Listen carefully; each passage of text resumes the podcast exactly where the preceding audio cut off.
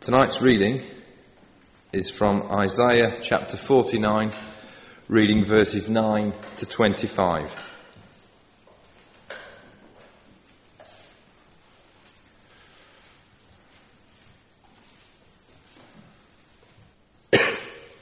Woe to him who quarrels with his maker, to him who is but a potsherd among the potsherds on the ground. Does the clay say to the potter, What are you making? Does your work say, He has no hands? Woe to him who says to the father, What have you begotten? Or to his mother, What have you brought to birth? This is what the Lord says, the Holy One of Israel and its Maker. Concerning things to come, do you question me about my children, or give me orders about the work of my hands? It is I who made the earth and created mankind upon it. My own hand stretched out the heavens. I marshal their starry hosts. I will raise up Cyrus in my righteousness. I will make all his ways straight. He will rebuild my city and set my exiles free, but not for a price or reward, says the Lord Almighty. This is what the Lord says the products of Egypt and the merchandise of Cush, and those tall Sabaeans they will come over to you and will be yours. They will trudge behind you, coming over to you in chains. They will bow down before you and plead with you, saying, Surely God is with you. And there is no other. There is no other God. Truly you are a God who hides himself, O God and Saviour of Israel. All the makers of idols will be put to shame and disgraced. They will go off into disgrace together. But Israel will be saved by the Lord with an everlasting salvation. You will never be put to shame or disgraced to ages everlasting. For this is what the Lord says He who created the heavens, He is God. He who fashioned and made the earth, He founded it. He did not create it to be empty, but formed it to be inhabited. He says, I am the Lord, and there is no other. I have not spoken in secret from somewhere in a land of darkness. I have not said to Jacob's descendants, Seek me in vain. I, the Lord, speak the truth. I declare what is right. Gather together and come. Assemble, you fugitives from the nations. Ignorant are those who carry about idols of wood, who pray to gods that cannot save. Declare what is to be. Present it. Let them take counsel together. Who foretold this long ago? Who declared it from the distant past? Was it not I, the Lord? And there is no God apart from me, a righteous God and a Saviour. There is none but me. Turn to me and be saved, all you ends of the earth, for I am God, and there is no other. By myself I have sworn, my mouth has uttered in all integrity a word that will not be revoked. Before me every knee will bow. By me every tongue will swear. They will say of me, In the Lord alone are righteousness and strength. All who have raged against him will come to him and be put to shame. But in the Lord all the descendants of Israel will be found righteous and will exult.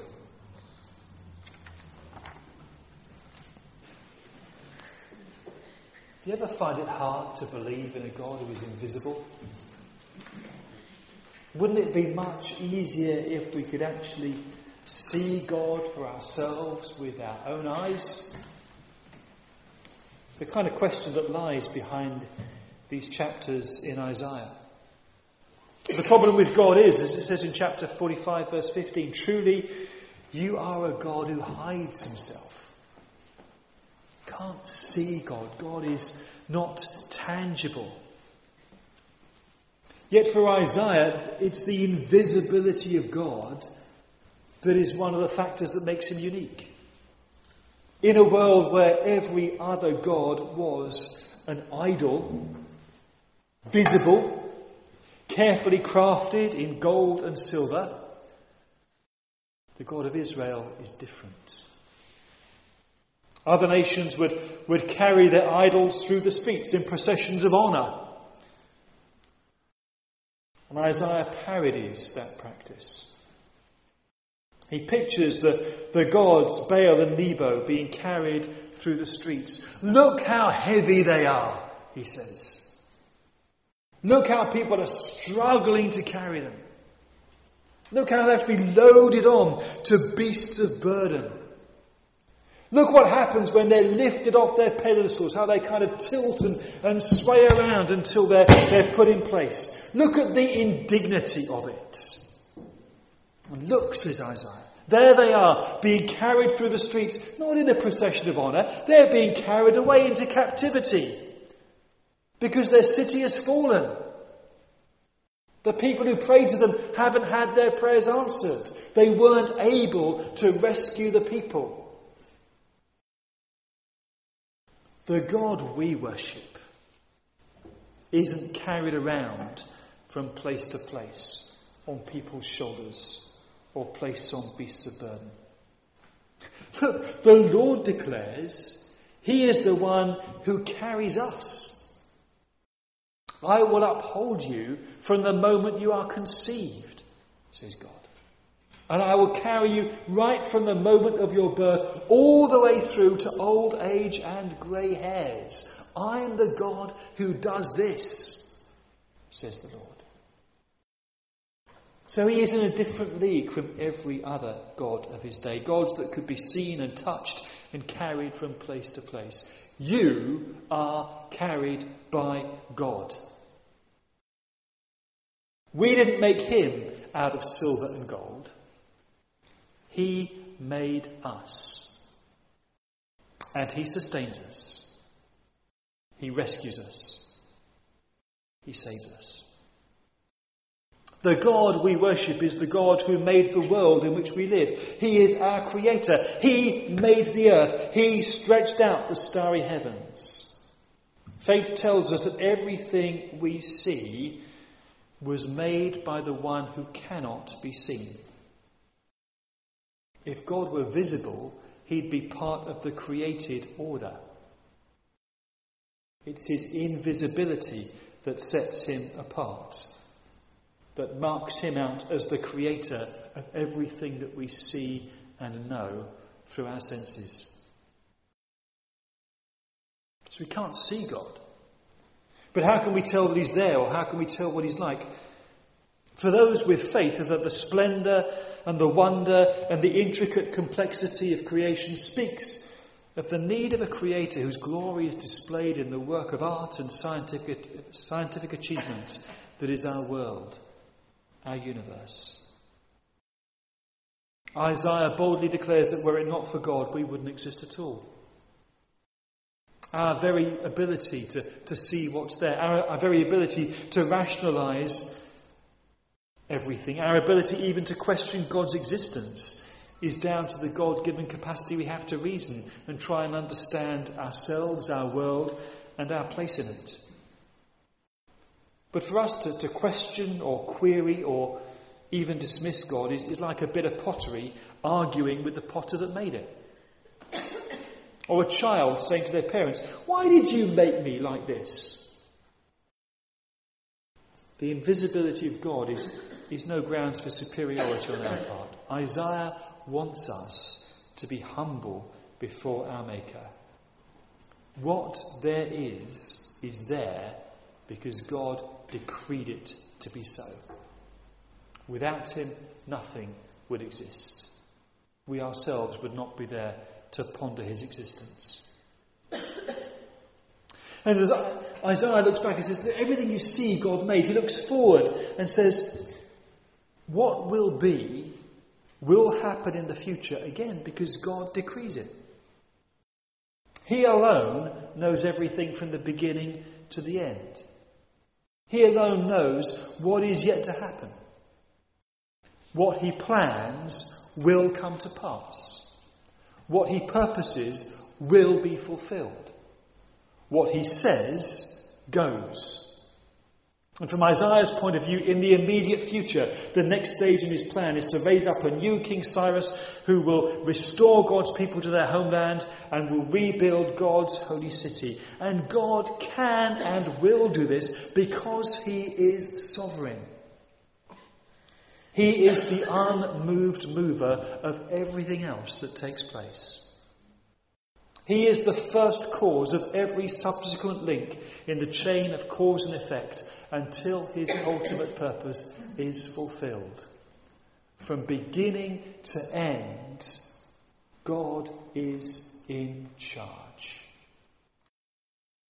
How different from the gods of the other nations, says Isaiah, which once they are set up on their platforms can't move unless somebody else takes them down. They don't answer people's prayers, however fervently their devotees might pray to them. They cannot save anyone from their troubles. Elsewhere, Isaiah says they have mouths, but they can't speak. They have ears, but they can't hear. They have eyes, but they can't see anything. Our God is different. So Isaiah invites us to look back at creation and give God the credit for everything we see. He invites us to look forward and to trust Him as the one who will fulfill His good purpose for creation. He declares, I did not make the world to be empty and void. I made it to be inhabited. That was God's purpose in creating the world. And it remains God's ultimate purpose for the world that He made. For this earth to end up a deserted wasteland is not on God's agenda. And because He is a God who fulfills His purposes, we can trust Him that that's not going to happen. So much for the past, so much for the future. What about the present? It's in the present, it's today, it's now that this God of eternity speaks His word into our finite lives. And He issues the call to everybody turn to me and be saved, all you ends of the earth. For I am God, and there is no other. It's an appeal addressed to the whole world. God is not the God of Israel only. He's not one national God alongside all the other national gods, content to live and let live in the pantheon of deities. Nor is he prepared to leave us with a pick and mix approach to religion, whereby we build our own God by selecting the best and most desirable elements from all the different religions on offer until we have the God of our choosing. That may not be an idol that you have to load onto a donkey to carry around, but such a God is as much a product of, of human imagination as any idol fashioned by craftsmen. God's primary problem with idolatry is not that he can't handle the competition. His problem is that when we make a God that suits us, we get the whole thing backwards. We are not at liberty to make gods of our choosing because the Lord, the creator of heaven and earth, made us in the first place. So, how can we presume to put him on the same level as the gods that we fashion in our minds or in our imaginations? And it's because God is invisible. It's because God is the creator. It's because God is sovereign. It's because God who knows the beginning from the end that he is uniquely qualified to be our saviour. We all know what it is to have someone bail us out from time to time when we are in trouble or difficulty, someone who is, is helpful or, or wiser or stronger than we are. But what about the universal human condition?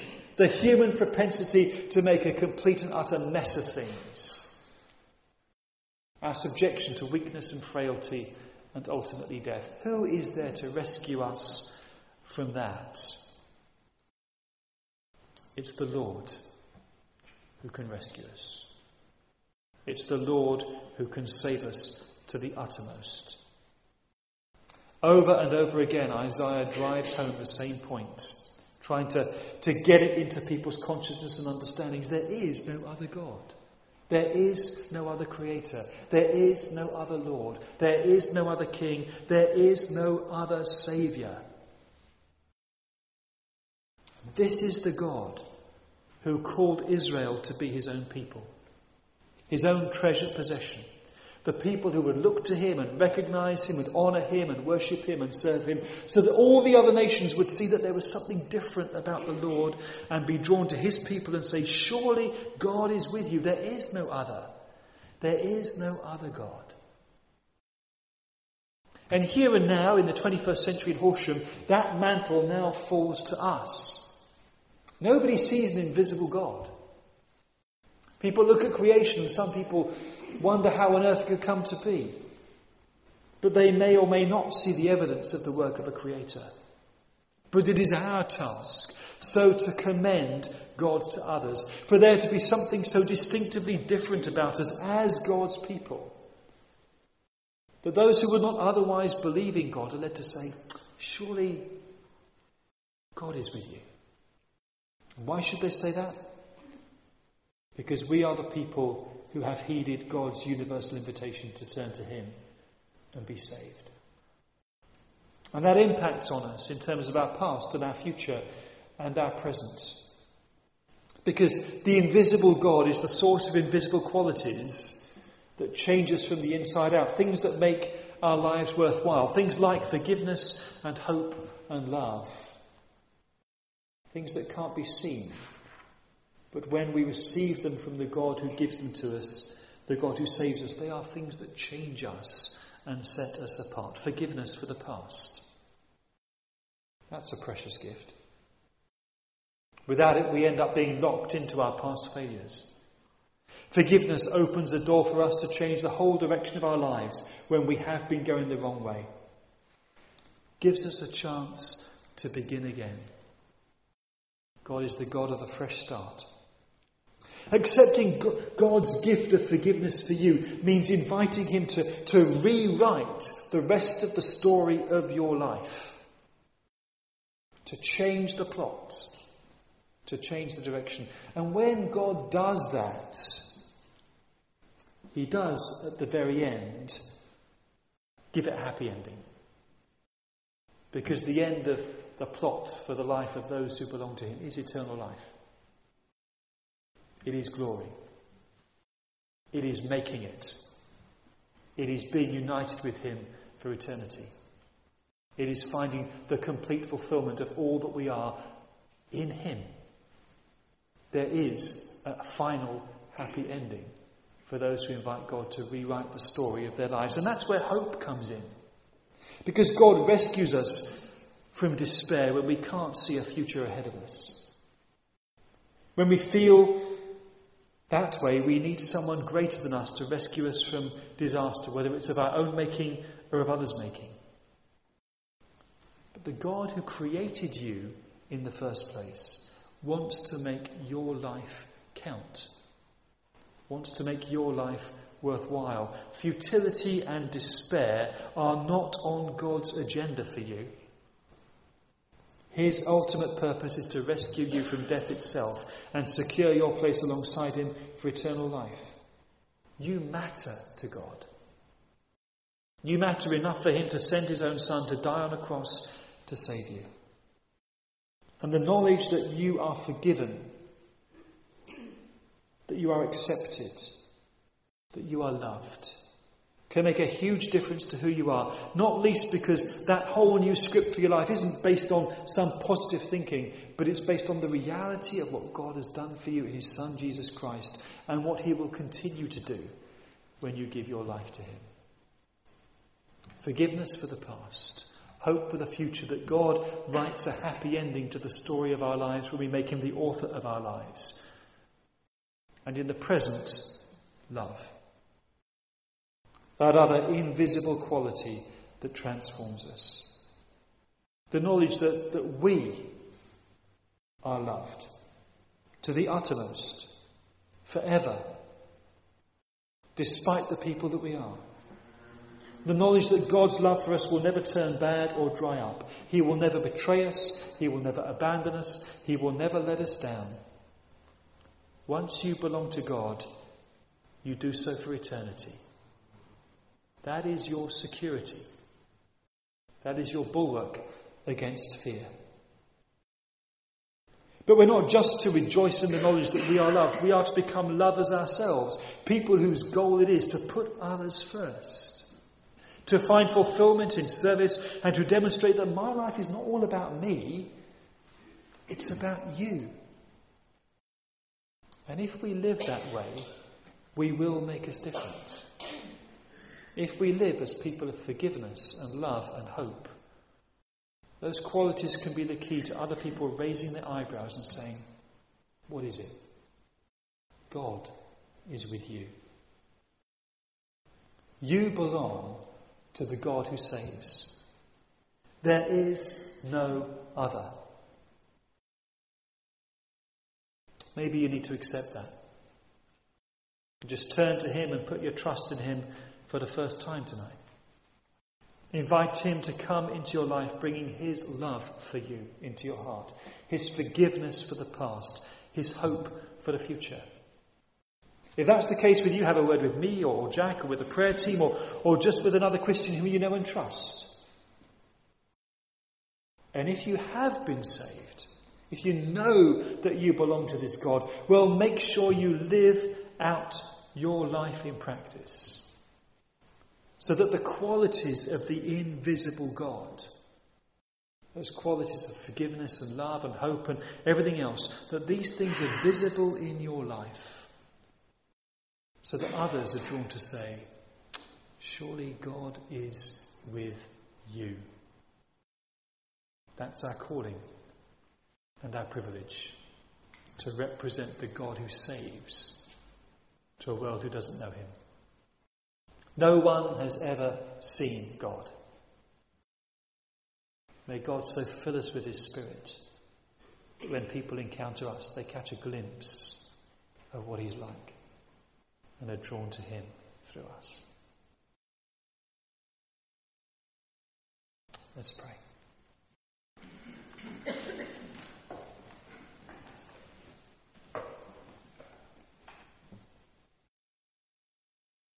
Lord, you know, sometimes we do struggle to see you in our mind's eye. We do struggle to put our faith in you because we're used so much to relying on things that we can see.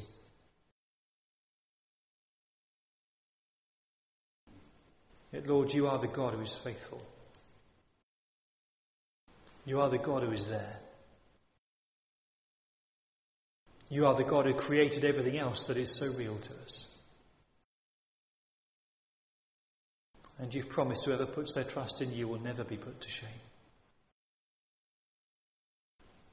Those who belong to you, you will never let go. So help us to trust you for your love, for your forgiveness, for the hope that is your gift to us. Help us to live lives full of confidence in you. Help us to commend you to others by how we live and the quality of our trust in you. In Jesus' name.